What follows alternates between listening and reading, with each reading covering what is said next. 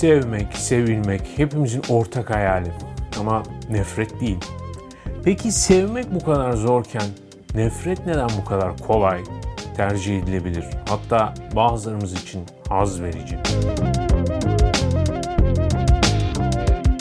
Zihnimin kıvrımlarına hoş geldiniz. Ben Serdar Kuzuloğlu. Bu hafta tohumlarını her tarafa serpip bereketinden bir türlü nasiplenemediğimiz nefret meselesine bakıyoruz. Programa başlamadan önce birkaç dakikalık süre isteyerek izleyicilerden gelen yorumlara kısaca cevap vermeye çalışayım. Beni dinlerken, izlerken e, sizlerin fotoğraflarını görmek çok hoşuma gidiyor demiştim. Teşekkür ederim. Yüzlerce fotoğraf geldi dünyanın dört bir yanından. Sahiden şimdi bir kere daha tekrarlayayım. Ben bu yayının kime gittiğini, kim tarafından ne zaman ne şekilde izlendiğini bilmiyorum ama e, bir kısmına bile şahit olmak oldukça ilginç, sürprizli, e, heyecan verici, mutluluk verici bir şeydi. Çok teşekkür ediyorum e, ilgilenen, dinleyen, kulak veren, katkıda bulunan ve benimle paylaşan herkese teşekkür ediyorum. Sağ olun. Böyle elimden geldiğince arada paylaşmaya çalışacağım ben de bu görüntüleri. Bu sayede mesela bir çoban dinleyicim olduğunu öğrendim işte güvenlik görevlileri vesaire böyle dünyanın dört bir yanından ilginç bir sürü kişiye dokunduğumu öğrendim. Çok da mutlu oldum açıkçası. Teşekkür ederim burada benimle birlikte zihnimin kıvrımlarında dolaştığınız için. E, bu benim için kıymetli. E, çünkü birazcık kendimi keşfetmeye çalışıyorum. Birazcık ee, şu an itibariyle bildiklerimi kayıt altına almaya çalışıyorum. Ee, bir parça da size bir şeyler kalıyorsa ne mutlu.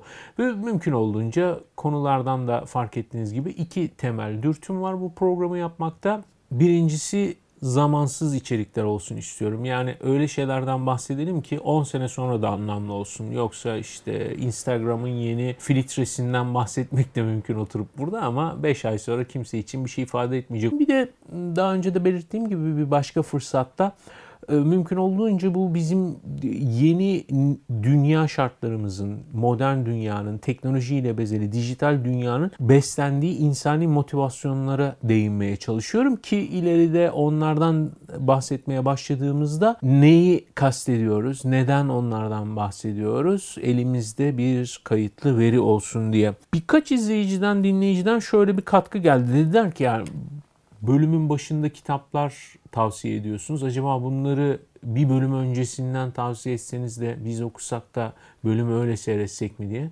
Ya o da çok böyle ders gibi olur e, dedim. Böyle ders sevmeyen birisi olarak, hayatı boyunca da sevmemiş birisi olarak. Bir şey daha eklemek istiyorum. Sanıyorum ilk bölümde değinmiştim bu video e, sesli kayıt meselesinin benim için neden sempatik görünmediğini anlatırken. Şimdi benim asıl işim yazmak. Daha doğrusu şöyle söyleyeyim.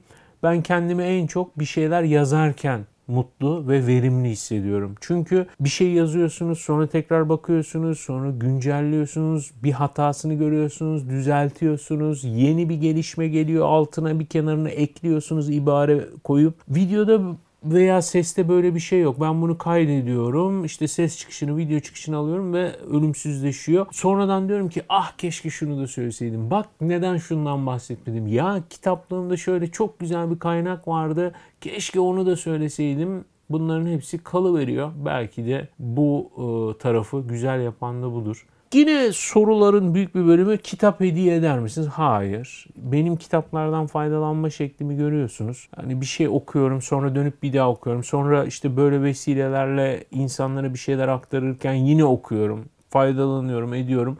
Bunlar benim referans kaynaklarım. Bir soru var. Bütün kitapları okudum. Hayır, hepsini okumadım. Okumadığım kitaplardan oluşan bir bölüm var. Onlar sırayı bekliyor. Ee, normalde onları masamda tutuyordum ki bende böyle vicdan azabı oluştursun. Yeni kitap almamı engellesin diye. Fakat bu çekimlerde gözü rahatsız ettiği gerekçesiyle onları başka bir tarafa aldım. Bir diğer e, soru nasıl hatırlıyorsunuz bunca şeyi? E, işte nasıl aklınızda tutuyorsunuz? Programda anlatırken bir sürü kaynaklardan faydalanıyorsunuz. Hiçbirini aklımda tutamıyorum. Ben dünyanın hafızası en kötü insanlarından biriyim.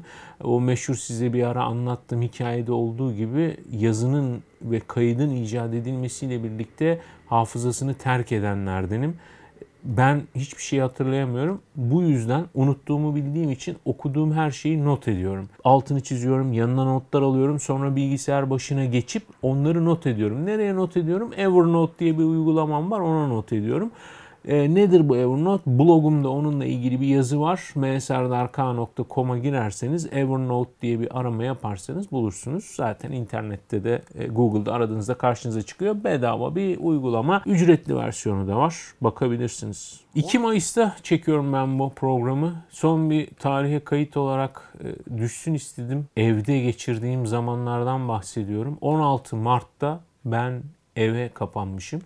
Ve hiç dışarı çıkmadım. Ve bakıyorum arkadaşlarım arasında dışarı çıkmayan bir tek ben kaldım. Yani bütün arkadaşlarım bir vesileyle dışarı çıktı. Yürüyüş için, hava almak için, sigara içmek için, biriyle görüşmek için, işe gitmek için, e, efendim alışveriş yapmak için ben hiçbiri için dışarı çıkmadım ve bir baktım 48. günümdeyim.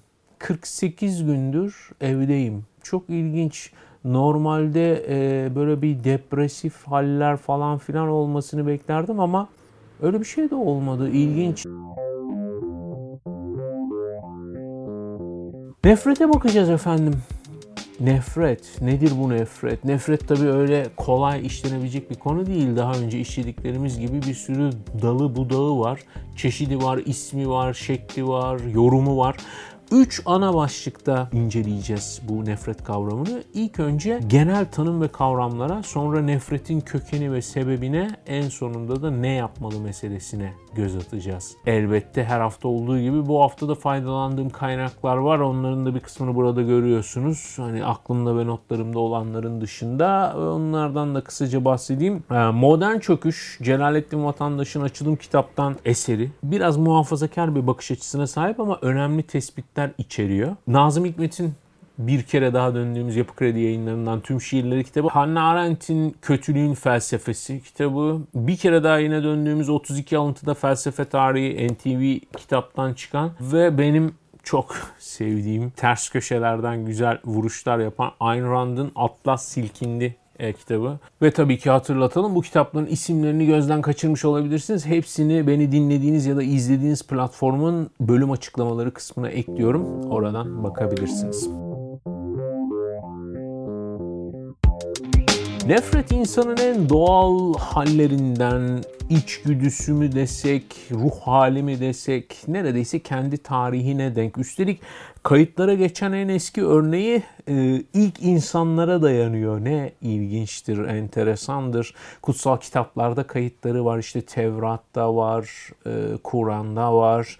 Hatta onlardan önce bu Mezopotamya kaynaklarında Sümer kayıtlarında var farklı isimler altında ama aynı hikaye. Annemiz ve babamız Adem ve Havva işlemiştik başka bir bölümde başka bir vesileyle. Cennetten Tanrı'nın huzurundan kovuluyorlar, dünyaya sürülüyorlar ve bu topraklarda e, çocuğunu acı içerisinde doğurma ve ekmeğini topraktan taştan çıkarma cezasıyla yaşamaya başlıyorlar. Çocukları oluyor Habil ile Kabil ve işte ilk kayıtlarda Habil ile Kabil insanoğlunun ilk nefretini Üstelik dahası doğmuş ilk insan olarak, doğurulmuş ilk insan olarak aynı zamanda ölen ve öldüren ilk insan ünvanlarını kazanıyorlar.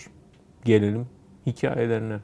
Kabil, e, Adem ve Havva'nın ilk çocuğu bu kutsal metinlerde farklı isimler adı altında da geçiyor. Kabil ilk çocuk, Habil ikinci çocuk. E, bunlar doğuyorlar, büyüyorlar ve meslek, uğraş ediniyorlar. İşte Habil çoban oluyor, hayvancılıkla uğraşıyor. Kabil çiftçi oluyor ve tarımla, toprakla, onun mahsulleriyle ilgileniyor. Sonra bir gün bir zaman bir sebepten ötürü bu mahsullerini Tanrı'ya, Yaradan'a sunmaya gidiyorlar. Ve Tanrı Habil'in hediyelerini beğeniyor. Habil ona işte hayvanlarından özellikle yağlı olanlarından seçip sunuyor. Kabil'inkini beğenmiyor. Daha doğrusu bakmıyor e, bazı kayıtlarda özensiz bulduğu söyleniyor vesaire. Neyse sonrasında bir kıskançlık başlıyor işte insanın yine en temel içgüdülerinden biri e, Kabil Habil tarafından kıskanılıyor, nefret ediyor ondan, sinirleniyor, öfkeleniyor ve bir kuytuda kardeşini öldürüyor. kardeş katili olmasına sebep olan bu nefretin cezası olarak e, insanın ilk soyu Adem ile Havva ve çocuklarından ayrı bir şekilde sürgün olarak dünyada yaşama ile cezalandırılıyor. Özetle bu nefret dediğimiz mesele insanın içgüdüsel olarak sahip olduğu bir şey, bir hal, bir duygu vesaire. Öyle yeni sonradan gelişmiş işte zamanla kendisini göstermiş belirli bazı sebeplerle ortaya çıkmış demek için oldukça geç kalmış durumdayız. E, Türkiye'de epey bereketli bu konuda malumunuz. Türkiye'de nefretle ilgili maşallah hiç kimsenin hiçbir sıkıntısı yok. Her şeye sinir olabiliyoruz mesela. Her şeye gıcık olabiliyoruz. Herkese sinirlenebiliyoruz. Toplumsal karşılıkları da var şüphesiz. Mesela bir maçta biraz önce sokakta yan yana birlikte yürüdüğünüz belki toplu taşımada stada kadar birlikte gittiğiniz insanlar sırf tribünde sizin karşı tarafınızda başka bir forma ve başka bayrak taşıdığı için sizin düşmanınız olabiliyor. Öyle bir nefret ediliyor ki bazen karşı karşıya geldiğinde insanlar birbirini öldürüyor ya. Düşünebiliyor musunuz? Bir takım için, bir spor oyunu için üstelik sonuncusu da değil kainatta gerçekleştiren, gerçekleştirilen daha yüzlercesi belki binlercesi yaşanacak. İnsanlar bunun için birbirini öldürüyor. Bir insan hayatına bir futbol veya işte basketbol neyse artık badminton var mıdır?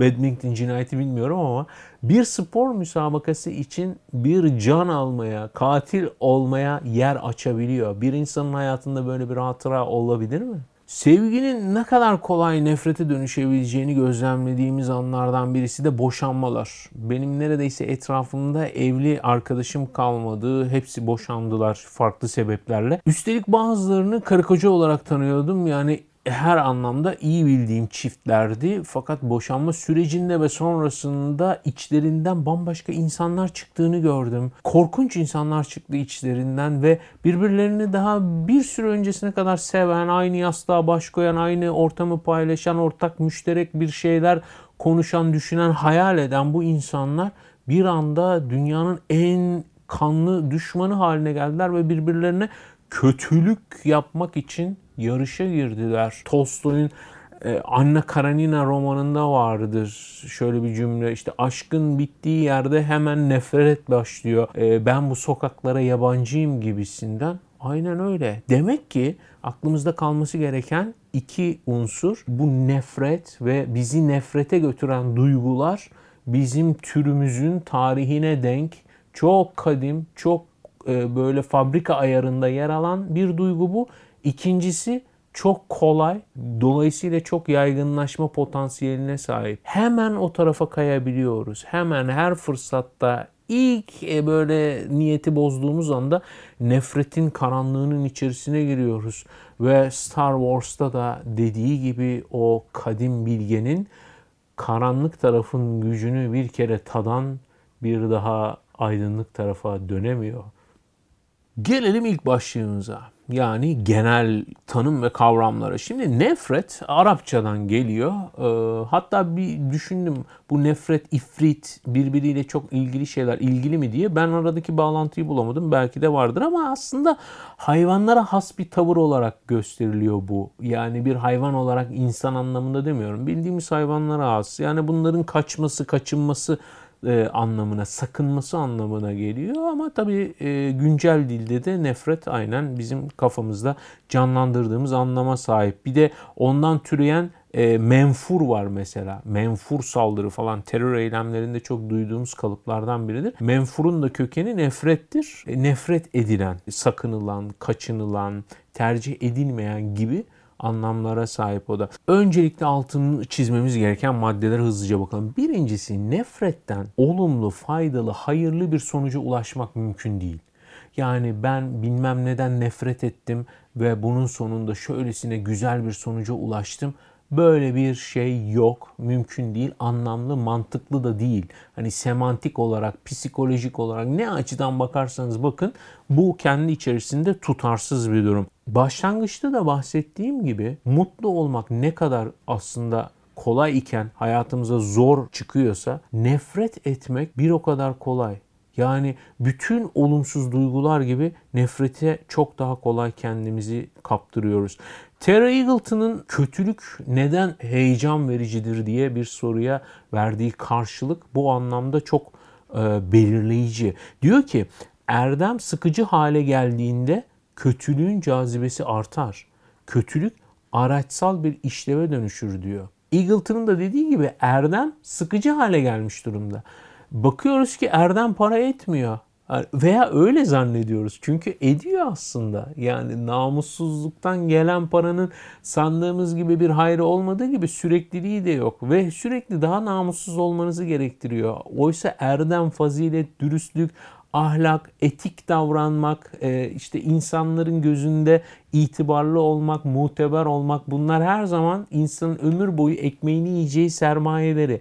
Ama bize ilk etapta böyle gelmiyor. Bence çok çok önemli bir ayrıntı ise amacına ulaşmamış nefretin şiddete yönelik bir kapı aralaması. Yani nefret araçsal bir his, duygu durumu. Nefret sadece kendisiyle kalmıyor. Böyle pasif, uzaktan, için için haset dolu bir nefretin bir beklentisi var. Yani biz bir şeyden nefret ederken, birisinden nefret ederken aynı zamanda bir dileğe sahibiz. Onun olmasını istiyoruz. Diyoruz ki işte bilmem kimden nefret ediyorum. Allah onun belasını versin, kanlı gömleği falan.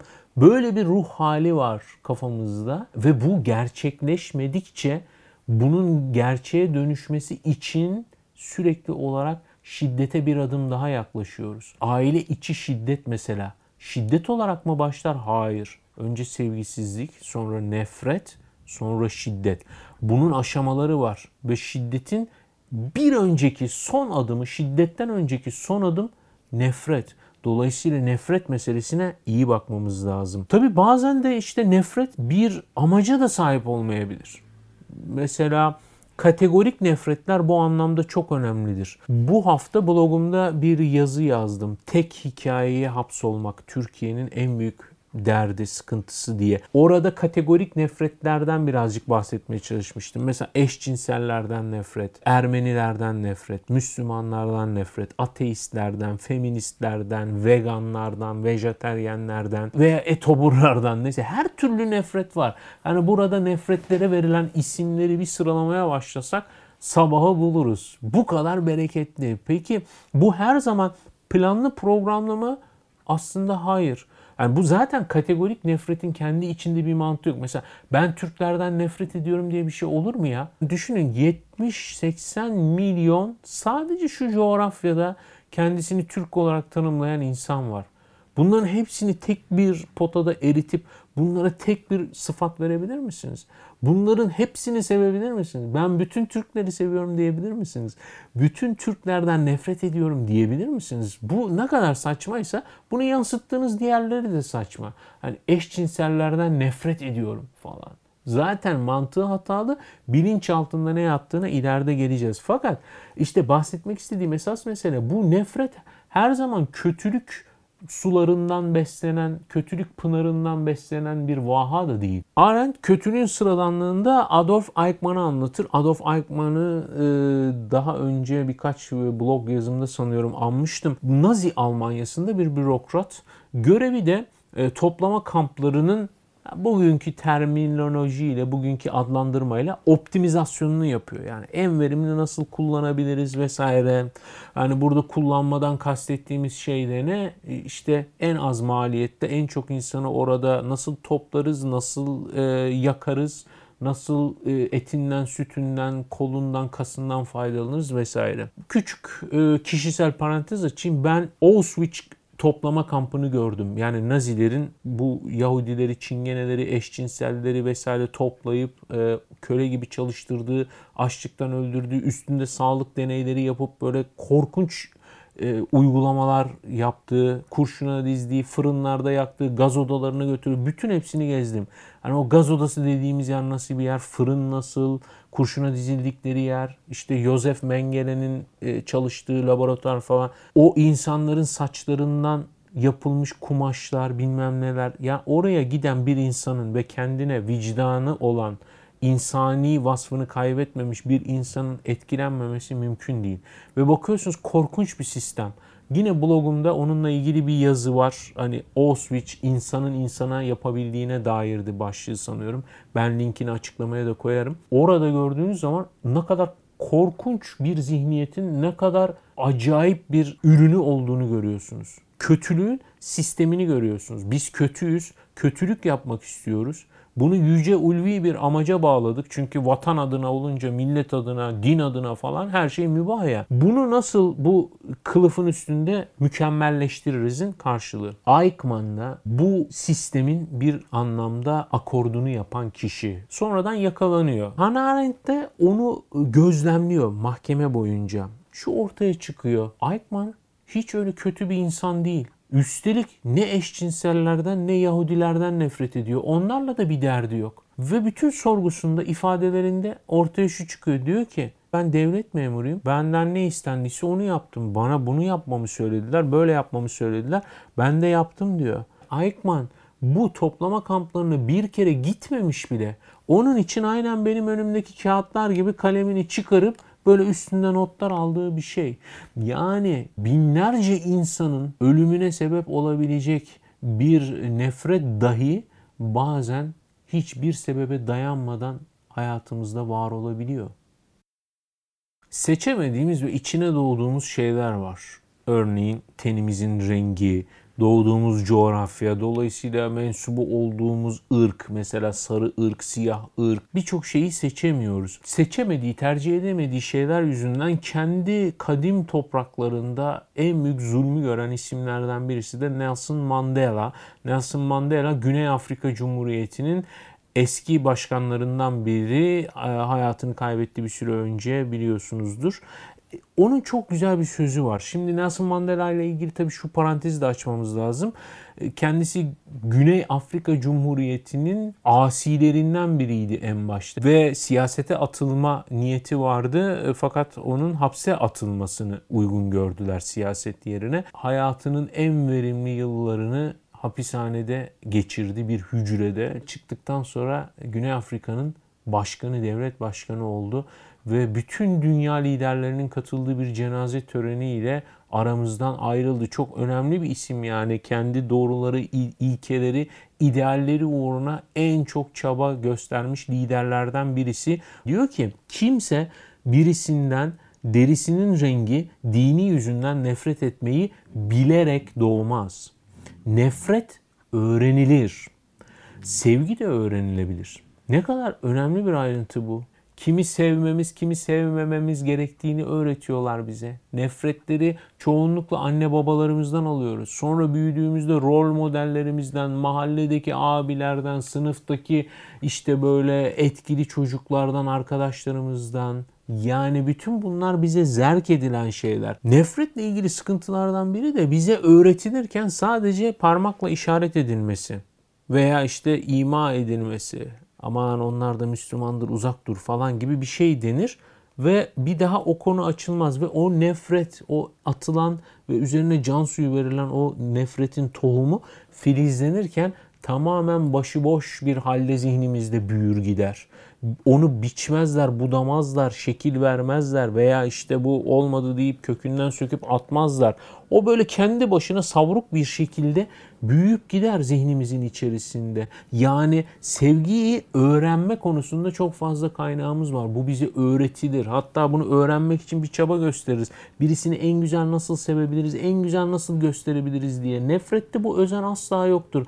Nefretin tohumunu zihnimize atarlar ve arkasını dönüp giderler. Biz bile çoğu zaman işte bir daha ona dönüp bakmayız. Sadece büyüdüğünü hissederiz içimizde. Herhangi bir bölümde Schopenhauer'dan söz etmemem benim adıma mümkün değil. Kutup yıldızıma bu konuda da döneceğim. Çok sevdiğim bir alıntısını paylaşacağım sizinle. Kendi düşünce ve yargısını geliştirme kapasitesi hiç bulunmayan, başkalarının görüşlerini tekrarlayan kimselerin konuşmasına izin vardır sadece. Üstelik bu kişiler söz konusu düşünceleri savunurken alabildiğine gayretkeş bir o kadar da hoşgörüsüzdür. Çünkü farklı düşünenlerden nefret etmelerinin nedeni onların başka bir görüşü savunuyor olması değil, kendi fikir ve yargılarını oluşturmaya kalkışmalarıdır. Oysa kendileri böyle bir şeye asla girişebilmiş değillerdir ve aslında bunun da farkındadırlar. Kısacası düşünebilenler çok azdır ama herkes fikir sahibi olmak ister. Daha güzel anlatılabilir miydi? Nefretin kökeninde temelde ortak bir payda var. Sevilmemişlik. Yani sevilmiş, çok sevilmiş, ruhen doymuş ve kendisini sevilmiş, sevgiyle yüklenmiş algılayan bir insanın herhangi birinden ya da bir şeyden nefret etmesi çok çok zor. Eğer ki nefretiniz varsa birilerine ya da bir şeylere karşı öncelikle bunun altında kendi sevilmemişliğinizi aramanız lazım. Diyelim ki birisi bir konuda başarılı olmuş ve ona karşı bir nefret besliyorsunuz. Büyük ihtimalle bu nefretin altında kendi hayatınızda yürüttüğünüz o başarıya yönelik çabaların takdir ve karşılık görmemesi yatmaktadır. Yani ondan nefret etmenizin sebebi o değildir. Şunu diyorsunuzdur aslında için için. O metnin alt yazısı şudur. Ya ben de çabaladım, ben de ettim. Ben niye hiçbir şey olamadım da o oldu. Nefret ediyorum ondan. Desiderius Erasmus Deliliğe Övgü kitabında şöyle bir tanımlama yapar. İnsan kendinden nefret ederse birini sevebilir mi? Kendi kalbi ile barışık olmazsa başkaları ile iyi geçinebilir mi? Kendi varlığından canı sıkkın ve yorgun ise topluluğa hoşluk getirebilir mi? Tam da demin anlatmaya çalıştığım şeyin özeti bu işte. Bir diğer önemli konu nefretin temelinde insanın kendisinde olmayan, kendinde yokluğunu çektiği bir şey vardır. İmrenmek yerine kıskanmayı seçer. Çünkü imrenme pozitif bir duygudur. Birisine imrenirsiniz. Onun altında ne vardır? Ona hayran olmuşsunuzdur. Onda bir şey sizi çok mutlu ve şevk verici gelmiştir. Onun gibi olmak istersiniz ve çabalarsınız. Oysa kıskanmakta böyle bir şey yoktur. Kıskanmak negatif bir duygudur. Kıskanmak sizde var olmayan, olmasını istediğiniz ama olmayan bir şeyi başkasında görürsünüz ve bende de olsun hissi yoktur. Ben de onun gibi yapayım, bende de olsun yoktur. Bende yok, onda da olmasın hissi vardır. Yani imrenme insanı iyilikte buluşturur. Kıskanma iyi insanı da kötü noktaya çekme arzusudur. Sevgi, nefret arasındaki renklerden biri de bu işte. Nefretle ilgili karşıma çıkan en önemli temalardan bir diğeri de taraflar arasındaki dil uyuşmazlığı. Yani birbirini anlayamama durumu.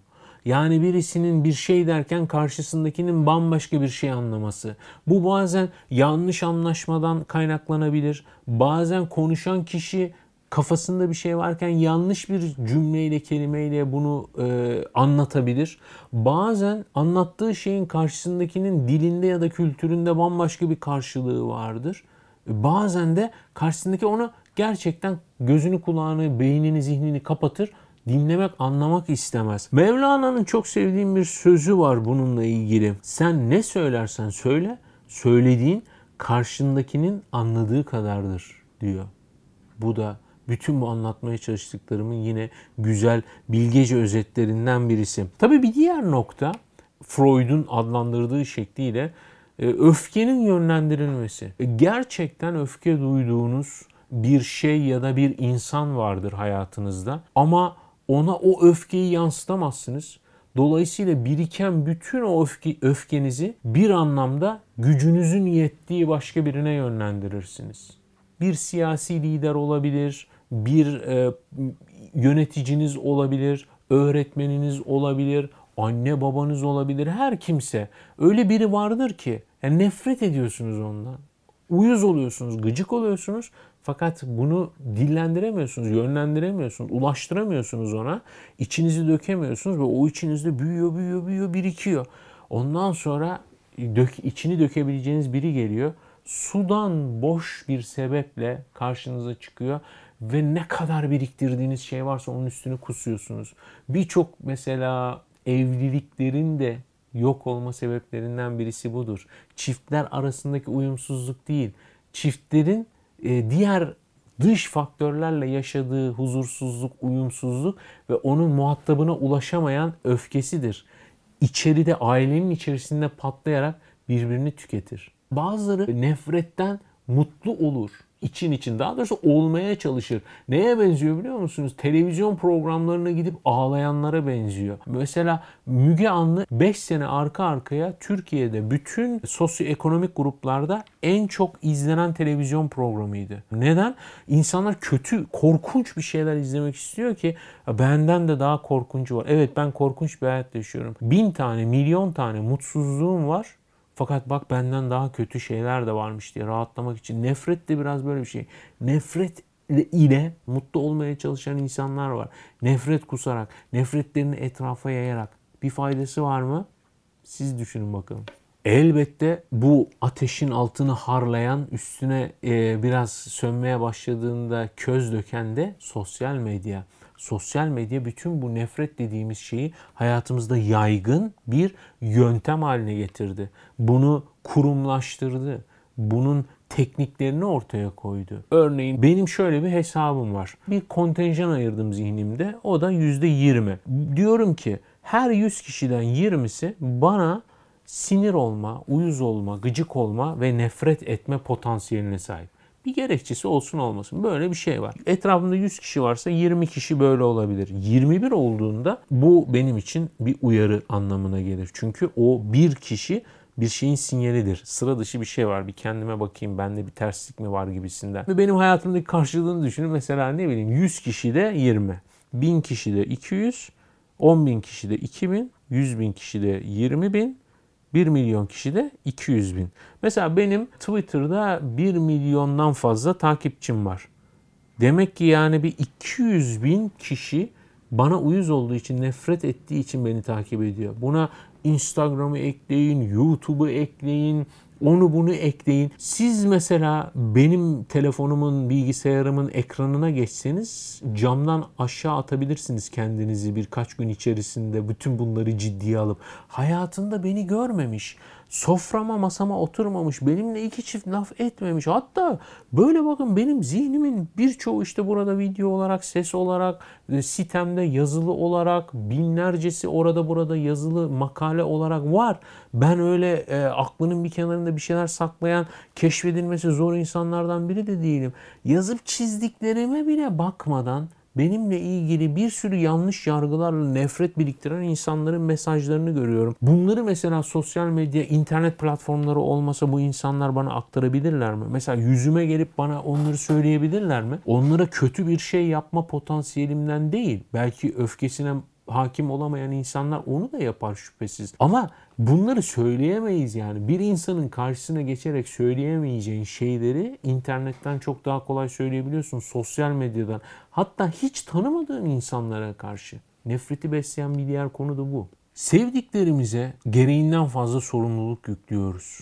Bu da nefretin beslendiği en önemli kaynaklardan biri. Sevdiğimiz hayatımızdaki beklentilerin hepsini sırtlanmak zorunda ve ilk fırsatta daha doğrusu ilk olumsuz olayda bir anda ipini çeki veriyoruz. Yerin dibine geçiyoruz. Yok etmek istiyoruz onu. Bu yüzden sevgi ve nefret birbirine bu kadar kolay savrulabiliyor.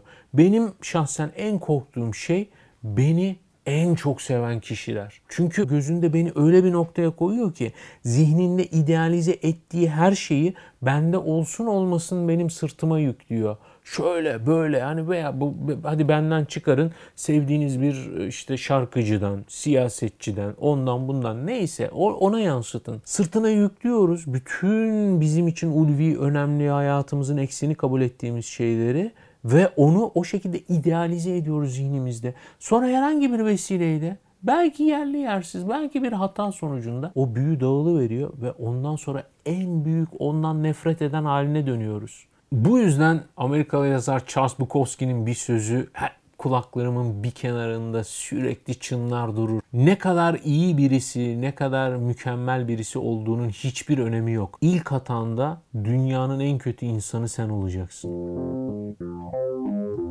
Yani özetle bu nefret için vesilemiz bol. Ee, bizim gibi olmayan, bizim yaptığımız şeyleri yapmış gibi görünüp de başka sonuçlara ulaşmış olan, derisinin rengi bir başka şekilde olan, dini başka olan, o olan, bu olan bir sürü şey. Ama nefretin en büyük ortak paydası bizim gibi olmayanlara yönelik nefret. En büyük tabii beslenme kaynaklarından birisi de ne? Maddi kaynaklar. Mesela zenginlere yönelik nefretler. Bütün zenginler kötüdür. Bütün zenginler hırsızdır vesaire. Bu klişeler de nefretin en önemli tohumlarından biri.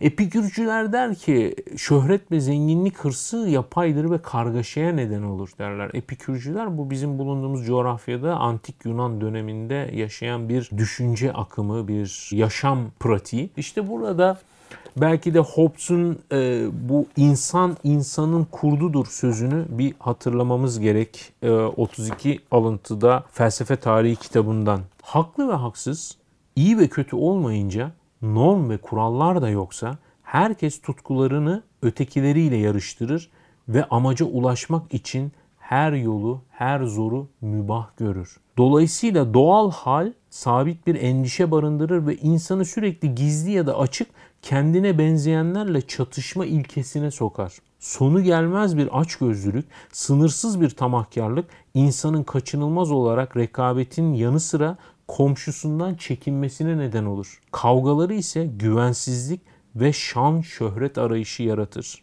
Bunun için herkes birbirine diğerinden daha önce saldırmak zorundadır. İnsan insanın kurdudur bu yüzden. Peki bütün hata bizde mi? Bütün sorun bizde mi? Tam olarak değil. Problemlerden biri içimizde büyüyen ve kendisini her vesilede her şeye ve herkese karşı püskürten nefretin kökeninde bu modern yaşamın bize vaat ettiği hiçbir şeyi yerine getirmemesi var. Yani bizden beklenen her şeyi yaptık. Bizden istenen her şeyi sunduk ama bize vaat edilen hiçbir şeye ulaşamadık ne yazık ki. Ve bu aldatılmışlık hissiyle her başarıya ve her normale düşmanlaşıyoruz ister istemez. E diyoruz ki e kardeşim ben de güzel okullarda okudum. Ben de bilmem ne ben de çok çalıştım. E neden o öyle oldu da ben öyle olamadım diyoruz. Biz bu sistemi eleştirmek yerine ne yapıyoruz? Gidiyoruz o karşımızda bizim gibi yapıp bizden çok daha ileriye giden ne suçluyoruz? Birçok şeyi de göz ardı ederek. Evet belki o da bizim gibi okullarda okudu ama arada başka neler yaptı acaba değil mi? Bunların hepsini göz ardı ediyoruz. Ama sorunun kökeninde biraz da sistem var. İşte bu sorunun sistemi e, meseleleriyle ilgili bir ters köşe vuruşu da Ayn Rand'ın bu meşhur Atlas Silkindi romanından yapacağım. Şimdi romanı okumamış olanlar için ki böyle bir romanı okumayanın çok olduğunu düşünüyorum bu hacimde bir romanı. 1063. sayfadan bir alıntı yapacağım. Ee, John Galt diye bir karakter var. Ee, onu temel alıyor esasında kitap. Çok dolaylı olarak. Şöyle özetleyeyim ki ne demek istediğim anlaşılsın. Amerika Birleşik Devletleri'nde düzen bozuluyor. Devlet bazı düzenlemeler alıyor ve kapitalizmden, liberalizmden sosyalizme hatta komünizme doğru ilerleyen bir süreç başlıyor. Hür teşebbüsçüler, kapitalistler ve kapitalizmin vitamini olan beyinler birer birer greve gitmeye başlıyorlar. Yani işçiler değil patronlar greve gidiyorlar. Diyorlar ki tamam siz madem bizi böyle şeytanlaştırdınız her şeyi biz sizden çaldık sizi sömürdük ettik tamam biz gidiyoruz hadi bakalım kendiniz ne yapabiliyorsunuz gösterin kendinize diyorlar ve her şey tabi sarpa sarıyor. O Jungalt'ta bir mühendis, bir mucit. Hatta bugünün dünyasında neye getirebiliriz? Patronluk vasfı yok ama Elon Musk gibi bir birisi böyle çok enteresan projeleri var. Ve bu grevden sonra Amerika yani patronlar, sermaye sahipleri geri çekilince ortalık karışınca e, Jungle halka sesleniş yapıyor. Bir anlamda bu V for Vendetta'daki e, işte karakterin çıkıp e, halka seslenmesi gibi. Ondan bir pasajı paylaşacağım sizinle bu konuşmayı bu sermaye sınıfını, kapitalist sınıfı temsilen onlara bir söylev olarak yapıyor. Yağma lükslere yönelmeleri bir keyif almak için değil, bir kaçış ve kurtuluş içindir. Onların istediği sizin servetinizi almak değil. Aslında onu sizin kaybetmenizi istiyorlar. Başarılı olmak değil, sizin başarısız olmanızı istiyorlar.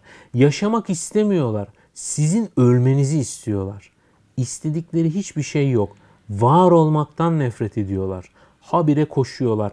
Esas nefret ettiklerinin kendileri olduğunu öğrenmekten kaçmaya çalışıyorlar. Düşünme yeteneği olmayan öğrencilerinin zihnini sakatlamaktan zevk alan profesör kendi durağanlığını koruyabilmek için rakiplerinin yeteneğini zincire vurmaktan zevk alan iş adamı, kendine duyduğu nefreti savunabilmek için öz saygısı olan insanları çökertmekten hoşlanan nörotik, başarıyı yıkmayı seven beceriksiz, büyüklüğü yok etmekten zevk alan sıradanlık, tüm zevkleri yok etmeyi arayan hadımlık. Nefret birazcık da böyle bir şey işte.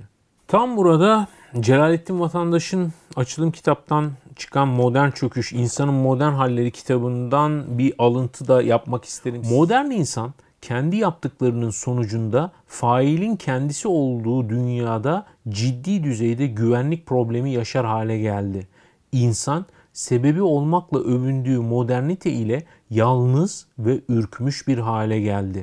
Çünkü modernite bireysel ve toplumsal hayatın binlerce yılın tecrübelerine dayanan dengesini bozdu. İnsana sıcak, güvenlikli, itibarlı sığınak olan dini, ahlakı, toplumsal değerleri yerle bir etti. Bazılarının bireysel ve toplumsal hayatla bağlarını yok ederken bazılarınınkini ise zayıflattı. Böylelikle insan sığınaksız kaldı. Ama modernite bununla da kalmadı. Bireysel ve toplumsal hayatı kısıtlanma, engellenme ve çatışmalarla doldurdu. Örneğin zamanı insanın fiziksel sınırlarını son derece zorlayacak, insanın doğal ihtiyaçlarını göz ardı edecek şekilde küçük birimlere böldü. Bunun sonucu olarak da tüm hayatı adeta mayınlı araziye çevirdi. Örneğin eğer karnınız ağrıdığı için sabah evden her zamankinden 2 dakika geç çıkarsanız her zaman kullandığınız metro veya otobüse yetişemezsiniz. Bu işinize gecikmeniz demektir. İşinize gecikmeniz patronunuzun sistemi ve öfkesiyle müdürün soruşturma açmasıyla karşı karşıya kalmanız çalışma sicilinizin bozulması demektir. Veya evden 2 dakika geç çıkmanız uçağı kaçırmanız ve böylelikle önemli bir yolculuğa çıkamamanız demektir. Bu sebepledir ki metroya, otobüse, trene, uçağa yetişememenin gerilimi modern insanın rüyalarının değişmeyen konularından birisi olup çıkmıştır. Özellikle modernitenin beşiği olan büyük kentte yaşayıp da bir şeye yetişememe, ulaşamama temelli rüya görmeyen yok gibidir diyor Celalettin Vatandaş. Haksız da diyemeyiz şüphesiz. Yani bugünkü hayatımızda bizi nefrete yönlendirmek için elinden gelen her şeyi yapıyor. Böylesine bir stresin içerisinde karşımıza çıkan her şeyden nefret edebilmek sürpriz mi? Beni İstanbul'dan ya da dünyanın kalabalık herhangi bir şehrinden dinleyen, izleyen insanlar bir kendilerine sorsun. Kaldırımda önlerinden yavaş yavaş yürüyen böyle mutlu aylak bir şekilde vitrinlere baka baka sizin önünüzü kesen insanlara yönelik nefret sizce çok mantıklı, anlamlı mı? Bize bu hale getirenlere hiç bunu sorduk mu? Önemli bir diğer nefret alanı ise farklı olana karşı nefret. Yani bizim gibi olmayanlardan nefret ediyoruz. Bizim gibi görünmeyenlerden, bizim gibi giyinmeyenlerden, bizim gibi düşünmeyenlerden böyle liste sonsuza kadar uzayıp gider. Benim aklıma ilk gelen Diyojen oldu mesela. Sinoplu Diyojen. Bugün e, Sinop adını alan Sinope diye geçen hani zamanında şehire sürgün hayatı yaşamıştır. Diyojen nedir? Diyojen bütün dünyevi zevklerden kendisini arındırmıştır. Hatta yemek yediği bir tane kabı vardır. Onu bile bakmıştır ki bir köpek yanlış hatırlamıyorsam bir köpek o kaptan yemek yiyor diye ya bunu buna daha çok benden ihtiyacı var diye onu da bırakmıştır. Böyle sadece üstündeki bir şeyle bir şarap fıçısının içerisinde yaşamaktadır. O dönemin hayatına dair de birçok muhalif, aykırı görüş sahibi olur. Bu yüzden de başına gelmedik kalmaz. Yani farklı olana yönelik bu nefretimiz bu zamanlara has değil. Ama bu zaman artmasının sebebi şu. Diyojen diye birisinin acayip bir hayat sürdüğünü ve garip garip şeyleri savunduğunu sadece o dönemde Atina'da yaşayanlar biliyordu ya da sonrasında Sinop'ta yaşayanlar biliyordu. Ama bugün sosyal medya sayesinde biz dünyanın her yerindeki herkes hakkında birçok şeye sahibiz. Yani bugün bizim gibi olmayan milyarlarca insanla tanışmış durumdayız ve her gün bunlara yenisi ekleniyor ve her gün bize sinir olacak, kınayacak, eleştirecek, nefret edecek malzeme çıkıyor sosyal medya, internet, dijital iletişim, medya falan demişken en yaygın ve kendi kategorisini en fazla büyüten bir diğer nefretten de söz etmemek olmaz. Kendinden nefret. en acısı, en tehlikelisi, en yıpratıcısı. Ve bu da ne yazık ki iki şeyden besleniyor. Birincisi sevilmemiş, sevgi görmemiş çocukluk. Bir insanın kendisini sevmesi ya da sevmemesi, kendisini etrafına ispat etme çabası çocukluğundaki eksik sevgi hissinden beslenir. Yani annesi, babası, anneannesi, dedesi neyse artık etrafında yeterince kendisini sevmediğini düşünüyorsa kendisinden nefrete kolayca dönüşebilir bu ilerleyen dönemde. Ve etrafındaki herkes de bir parça o sevgisiz dönemlerin izlerini bulur. Yani der ki bu da bak sevmiyor. Annem beni sevmezdi. İşte bak bu sevgilim de beni sevmedi. Ben sevilecek biri değilim. Ben en başta kendimi sevmiyorum'a döner o iş. Çok yıpratıcıdır ve bunu da sosyal medya besler, tetikler tetiklemektedir. Görüyorsunuzdur kendi hesaplarınızda, takip ettiğiniz kişilerin hesaplarında popüler, yüksek takipçi sayısına ulaşmış kişilerin yorumlarına bir bakın lütfen. Gelen takipçi yorumlarına. Korkunç şeyler. Korkunç. Yani mesela eşiyle fotoğraf çektiren bir insan var. Hatta oyuncu kimdi? Kıvanç Tatlıtuğ. Eşinin ismini unuttum. Eşiyle bir fotoğraf paylaşmıştı. İşte bu ne buna mı kaldın falan filan. Delirdiniz mi arkadaşım siz? Hasta mısınız? Evet hastasınız da yani bunu neden yapıyorsunuz? Neden bu hastalığınızı içinizde yaşamıyorsunuz? Neden insanlara bunu serpiştiriyorsunuz? Yani nedenlerini anlattım ama ya bunun başka yolları da var. Geleceğim biraz daha sabredin ne yapmanız gerektiğini kendimce değinmeye çalışacağım. Bu nefret kusma olayı. Mesela benim hesaplarım bir şey yapıyorum. İşte diyor ki o, o tişört ne öyle ama kırış kırış olmuş. Ağzın gözün bir tarafı işte ne bilmem ne ağızlı falan. Bir sürü bilmediğim şeyler. Saçıma, başıma, kaşıma, gözüme. Ya kardeşim ben sizin karşınıza zaten şey olarak çıkmıyorum ki bir ideal insan erkek figürü, moda ikonu falan filan. Ben sadece size olan saygımdan doğru düzgün giyinip kuşanıp karşınıza düzgün bir şekilde çıkmaya çalışıyorum. Bunun dışında bir iddiam yok ki. Ya hiçbir mecrada da yok. Ama işte bu neye yol açıyor? Hani o burnun da şöyleymiş, dudaklarını da biraz dolgu yaptırsan, o rimel sana hiç gitmiş mi falan. Bu ne biçim makyaj, o ne biçim etek, bu ne biçim bluz falan. Sürekli birbirini örseleyen insanlar. Sürekli bir kusur bulan, sürekli yargılayan. Bunun karşılığı ne? Kendinden nefret. Sosyal medya ile birlikte özellikle yüze yönelik estetik operasyonlarda %30 oranında artış oldu. Başta da burun, dudak ve göz geliyor şüphesiz. Neden? Çünkü insanlar hem kendileriyle daha fazla haşır neşir olmaya başladılar bu ekranlar sayesinde hem de başkalarının o örseleyici yorumları yüzünden birisinin saçının şekliyle ilgili eleştiri yapan birinin mutlaka kendi saçıyla ilgili bir derdi vardır. Bir takıntısı vardır. Yani ya kendi saçını beğenmiyordur ya da bütün hayatını kendi saçına vermiştir ve dünyada herkesin saçının kusursuz olmasını istiyordur. Ve bütün bunların sonunda bir kere daha bu kavram ve tanımları yaparken hatırlatalım. Nefretin altında yatan en önemli kaynaklardan, sebeplerden, gerekçelerden, motivasyonlardan birisi sevgisizlik, sevilmemişlik. Bununla ilgili de aklıma ilk gelen yine blogumda bir yazıyla paylaştığım, kendimce Türkçeleştirmeye çalıştığım ünlü oyuncu Charlie Chaplin'in e, bir filminden bir pasaj izleyenlerin eminim hemen gözünde canlanmıştır. Bu filmde ya ne kadar çok dönüyoruz bu Nazi Almanyası'na. Çok enteresan. Adolf Hitler'in parodisini yapıyor Charlie Chaplin. Kudretli bir ordu ve ülkenin işte muzaffer bir ülkenin başkanı, diktatör ee, ve en sonunda diyor ki ya yeter ben sıkıldım diyor bunlardan bu ben yanlış yaptım özür dilerim gibi bir manifesto okuyor. Uzunca yani böyle 3 3,5 dakikalık bir tirat yapıyor. O tirattan sadece bir bölümü aktarıyorum. Bu benim Türkçeleştirmem. Tam karşılığı olmayabilir ama ruhunu yansıttığını düşünüyorum. Unutmadan bu söylevi askerlerine yapıyor bir e, önder, führer olarak.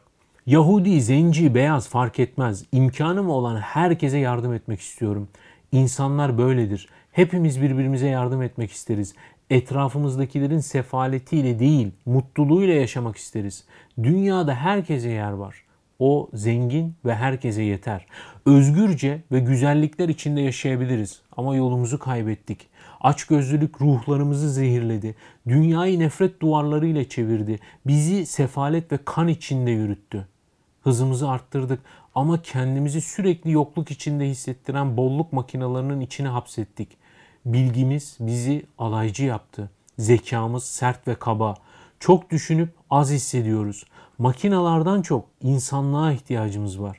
Zekadan çok kibarlık ve inceliğe. Bu değerler olmadan yaşam şiddetle dolup yok olacak. Beni duyanlara sesleniyorum. Umutsuzluğa kapılmayın. Üstümüze çöken bu sefalet açgözlülüğün sonucu. İnsanlığın gelişiminden korkanların berbatlığıdır. İnsanın insana nefreti son bulacak. Diktatörler ölecek ve insanlardan aldığı güç yeniden insanlara dönecek. Özgürlük bir daha asla yok olmayacaktır. Kendinizi bu yapay insanlara, kalbi ve beyni makinalaşmış insanlara teslim etmeyin. Siz makine değilsiniz. Siz koyun değilsiniz. Siz insansınız. Kalbinizde insanlık aşkı var. Nefret edemezsiniz. Sadece sevilmemişler nefret edebilir. Sadece sevilmemiş ve yapay insanlar nefret edebilir diyor. Tamamını blogdaki yazımdan okuyabilirsiniz. Ve son bölüm. Ne yapmalı? Nefretin ne olduğuna baktık, nelerden beslendiğine baktık. Muhtemel gerekçelerinin altını birazcık eşeledik. Peki bu tatlı, huzurlu, böyle insana için içinde keyif verilmiş gibi görünen zehirden nasıl uzak duracağız? Ondan nasıl kurtulacağız? Ne yapmalı? Sadi Şirazi'nin sevdiğim bir sözü var. Söyle mürüvvetsiz eşek arısına bal vermez madem sokmasın bir de. Yani mürüvvet ne demek? Soylu, erdemli, efendi, beyefendi vesaire gibi anlamlara sahip. Yani diyor ki eşek arısına söyle bal vermiyor bari sokmasın. Bir işe yaramıyor zarar vermesin. İnsana yönelik de diyor hiçbir şeye hayrın yok bari zararın olmasın diyor. Baştaki temayı tekrarlarsak nefret öncelikle bizi bir kitleye ait kılıyor. Bazılarımızın onu tercih etme sebebi bu. Yani bir, bir şeyden birilerinden nefret ederken Bakıyoruz etrafımızda kimlerle birlikteyiz. Mesela milliyetçilikte bu çok vardır. Bir milliyetçi büyük bir kampa ait olmak için azınlıklardan nefret edersiniz. Ee, Almanya'da e, Yahudilerden ya da eşcinsellerden nefret edilmesi gibi.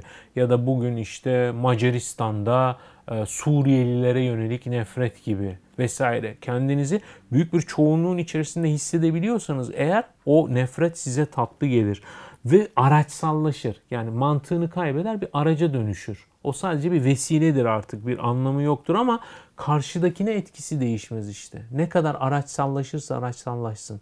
Yani senin benden neden nefret ettiğin önemli değil ki. Sen benden nefret ettikten sonra bana yönelik onun zararı aynı. Ben onu ciddiye aldığım takdirde. Bunu unutmamak gerek. Ve bir kere daha tekrar etmekte fayda var. Bu sevgimiz sürekli bir karşılık beklentisiyle, bir beklentiden beslendiği için karşılığını bulamadığında hemen nefrete dönüşüyor. Yani biz bir şeyi bir sebeple seviyoruz. Oysa ne dedi bize Özdemir Erdoğan hatırlattı? Sevgi anlaşmak değildir. Nedensiz de sevilir. Nazım Hikmet'ten aklınıza hemen geri veren şiiri okuyacağım tabi. Tahir'le Zümre meselesi.